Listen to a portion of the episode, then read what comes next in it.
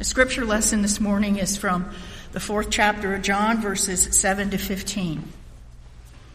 A woman from Samaria came to draw water. Jesus said to her, "Give me a drink," for his disciples had gone away into the city to buy food. The Samaritan woman said to him, "How is it that you, a Jew, ask for a drink from me, a woman of Samaria? For Jews have no dealings with Samaritans." Jesus answered her, "If you knew the gift of God and who it is that is saying to you, 'Give me a drink,' you would have asked him, and he would have given you living water." The woman said to him, "Sir, you have nothing to draw water with, and the well is deep. Where do you get that living water? Are you greater than our father Jacob? He gave us the well and drank from it himself, as did his sons and his livestock." Jesus said to her, "Everyone who drinks of this water will be thirsty again. But whoever drinks of the water that I will give him will never be thirsty again. The water that I will give him will become in him a spring of water welling up to eternal life."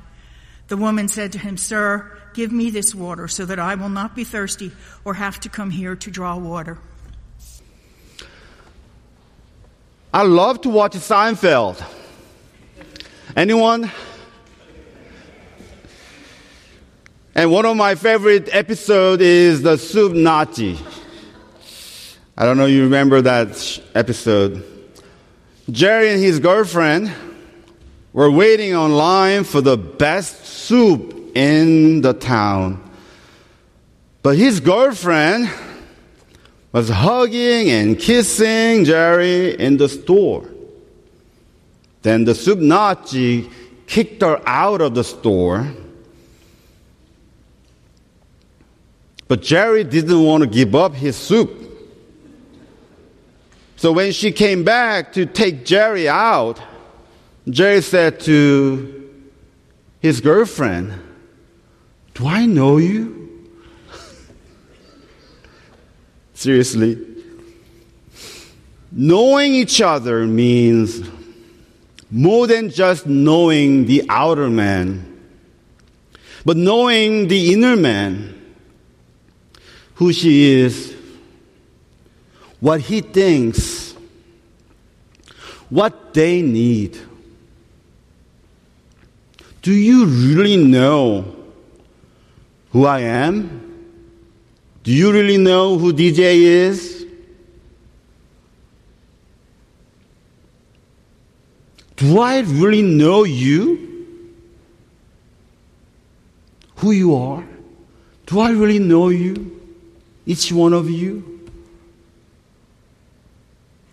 Watchman Nee said it is crucial for a worker of the Lord to be able to know men, people. To minister to people, we have to know people. Their spiritual condition. We have to know what they really saying in their hearts. And we have to know what they are really ch- trying to hide from others. We have to know what they really need to minister to them. Because we are doctors for them. We are doctors for them. The sick, the broken. When we are all broken, we are all sick, we are all wounded, but Jesus healed our inner man to heal others. Amen? We are healed, inner man, but outer man is broken.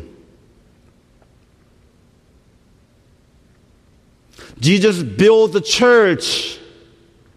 I'm sorry, this is not church. You are church as a hospital. And you and I, we are doctors and nurses in this hospital. Now, this is not, this is not country club. Jesus said, "Those who are well have no need of a doctor, but those who are sick, I have not come to call the righteous who think they are healthy, but sinners who believe they are broken to repentance." then how can we heal people? Gospel is full of episodes of healing. And for instance, the woman at the well is a great example. And there are three steps of diagnosis to heal. It is just like medical process. First, taking spiritual history of the patient, the person. Second, having spiritual exams and some tests. Then we make diagnosis. And if we can heal the patient, if we cannot treat the person, then we have to refer them to the specialist. Or we develop the ministry for them. That's how church grows. As we being sensitive to different needs and different brokenness, and we develop new ministries, and we are growing. So let's find out how Jesus diagnosed the women at the well. First, Jesus took the spiritual history of her. But she ha- Jesus had to engage in a conversation. So Jesus asked, "Give me a drink." It was not an easy thing to ask as a Jesus, a Jew, to a Samaritan woman. A Jew shouldn't come to Samaritan town at all, because Jews Jewish people did not believe Samaritans are the Jewish anymore, because they were the descendants of the mixed marriage with the Gentiles during the Babylonian exile, when Babylonian brought all different ethnic groups, Move, relocate them to Judea, and they lived together and married together. So that's the Samaritans. But Samaritans claimed they're the descendants of Jacob, Joseph especially, Ephraim and Manasseh. So she was stunned, and this Jewish guy, you know, talking to me. So he, she said, "How is that you, a Jew, asked for a drink from me, a woman of Samaria?" And then Jesus, going deeper, would begin to spiritually exam with her. He said, "If you knew the gift of God and who is it is that is saying to you, 'Give me a drink,' you would have asked him, and he would give you living water." Gift of God means the Word of God, the Torah for them.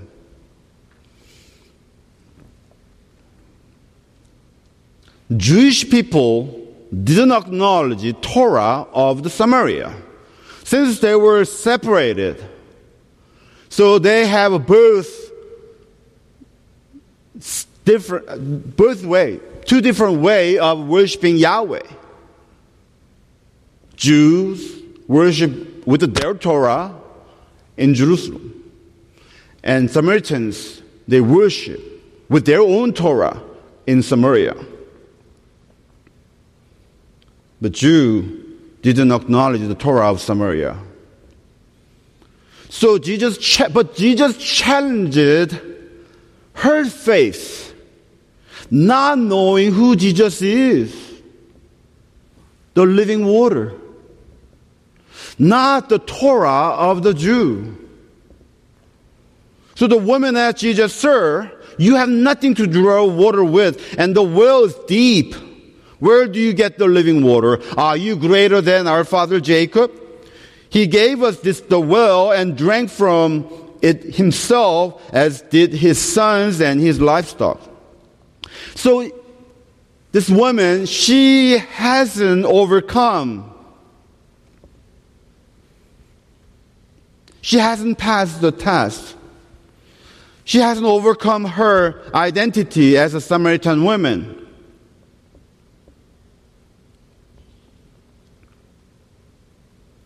Which is the racism and the discrimination from the Jews. Because Jewish men cannot using the Samaritan's bucket, because it's unclean, to draw water out of the well.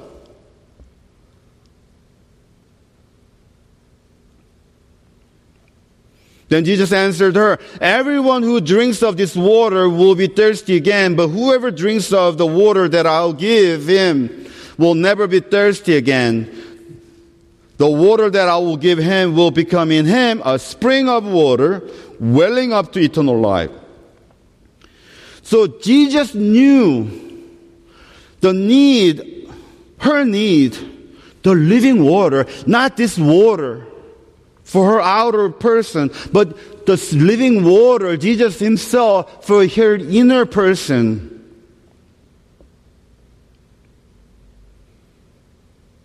She, Jesus knew the well, the water from the, the Jacob, her pedigree.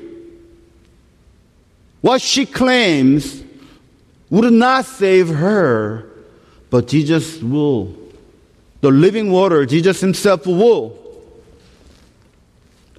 Then Jesus, she asked Jesus, "Sir, give me this water so that I will not be thirsty or have to come here to draw water." So she still did not get it. She still don't, don't understand the living water for her inner person, which is the real problem or her is the inner person. And she doesn't even know herself, who she is, and her needs. It was her broken marriage. So Jesus said, "Girl, call your husband." She said, "I have no husband." Jesus said to her, "You're right in saying, I have no husband. For you have had five husbands, and the one you now have is not your husband. What you have said is true." Of course, she was so shocked. Because Jesus, knowing everything about her, her background, the things that she never wanted people to know. That's why the reason she came to the well at noon. It's hot there. So nobody come out doing something around noon. So she doesn't want to even encounter other Samaritan people, the town people. Maybe the town people point their fingers at her. So she was all alone at the well at noon because her broken marriage. Then she called Jesus, "Sir, I perceive that you are a prophet. Our fathers worship on this mountain, but you say that in Jerusalem is the place where people ought to worship." She recognizing Jesus, somebody special, even like a prophet. But she are still, she is still confined in her time and her space, in her brokenness. So Jesus said, "Women." By the way, women is res- with the respect. "Women, believe me.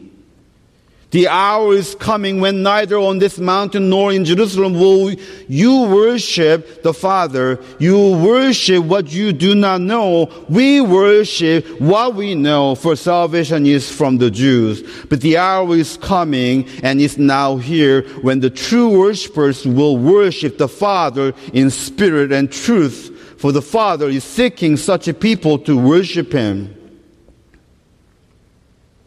Then Jesus proclaimed,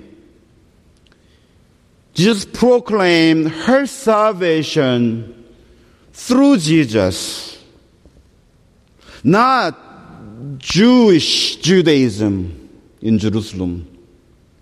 Through Jesus, this man standing before him, before her. And Jesus is able her, will able her transcend all her outer person, all her brokenness, her painful marriages, and even being a Samaritan, even being a woman in that society. So she can, she, she will be saved and worship the true God, the Father. Do you see the progress of her healing even in this conversation? By how she identified Jesus. She called him first, you, a Jew. Then she called Jesus, sir. Just being respectful. Lord. Just being respectful. Then she called Jesus a prophet who's saying the words of God to me. You're a prophet. She's transforming from recognizing Jesus as a you, a man, a Jew, who is far away from her life. Now and later, she went back to the town and to the village people. She claimed, this might be the Christ. Can this be the Christ? Salvation is ability to confessing who Jesus is. Who Jesus is. Who is Jesus to you? A teacher? Or Savior? If it's a Savior, do you have the intimacy with uh, your Savior? Or, oh well, the famous, Jesus is famous, and like celebrities, you know, you don't see any personal relationship with Jesus at all. Today's church problem is no conversion in church. Because many churches are bad doctors. We have to confess we are bad doctors. We can be. Who give wrong conviction of a Christian by giving people wrong medicine and same medicine for everyone. Right? Bad doctors make people think they are Christian obscurely.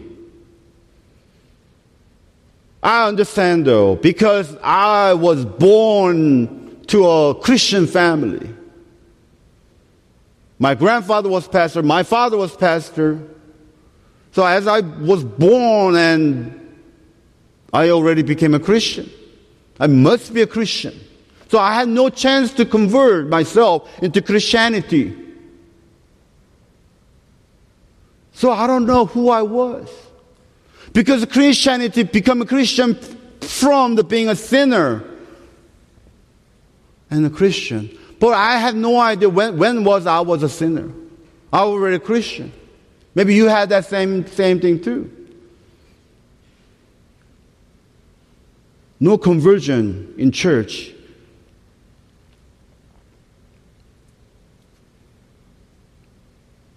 We are not Christian because we go to church. We are not Christian because we are baptized. You are not Christian because a member of this church. But we are Christian because we live like Christ. We live like Christ. People say, wow, Dennis is really Christ-like. Tom is really Christ-like. Nancy is really Christ-like. It's not your confession. People must confess for you. Then we are Christian.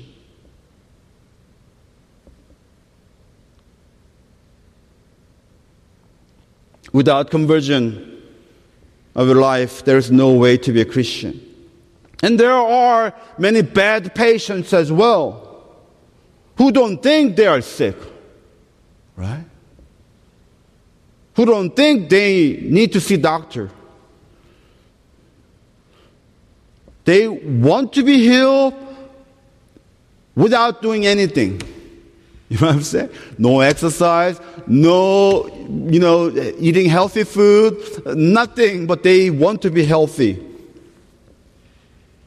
And they don't, they don't even tell the truth about their condition to doctors. Because they are afraid of a conversion by taking bitter medicines, pills, or going through painful surgery and rehab. Aren't we? We are afraid of those painful treatment.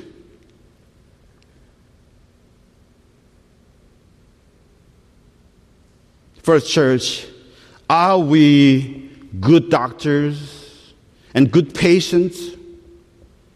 Good doctors tell the truth, make accurate diagnosis to the patient, and treat them.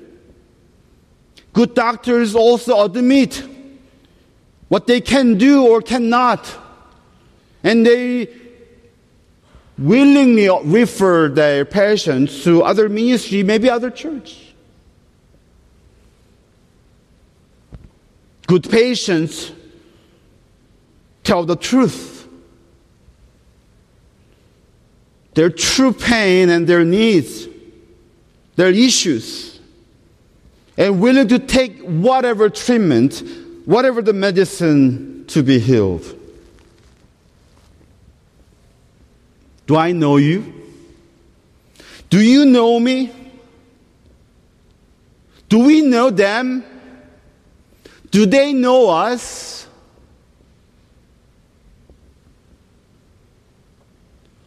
Let's get to know each other. We read Bible, we're digging into Bible, we study Bible. Yes, it is great book. But let me tell you, the Bible, we have this Bible book, this Bible is the most passive way to knowing God. I mean, how God is amazing, and we can contain God in this book. Yes, it is special revelation of God. But God revealed himself far better in his creation, in his sunset, in the change of a season, the trees and flowers and breeze and all the creation. We see God. We perceive God far better. But then there are people. The most active, most accurate, most intimate revelation of God is the people. You want to get closer to God? Get closer to people. Because we are all created in the same substance, the image of God. Amen. We are the best example of living God. And Jesus died and revived the inner person, restored the inner person of all people. Maybe their outer person is broken. Maybe they are not even believing God. But as we get closer to them, as our spirit released and, you know, healing them, you know, touching them, we listen to them. And their spirit broken, through their brokenness, their spirit will be released and will talk to us. And we will know in the fellowship, we will know who God is, not only in this book.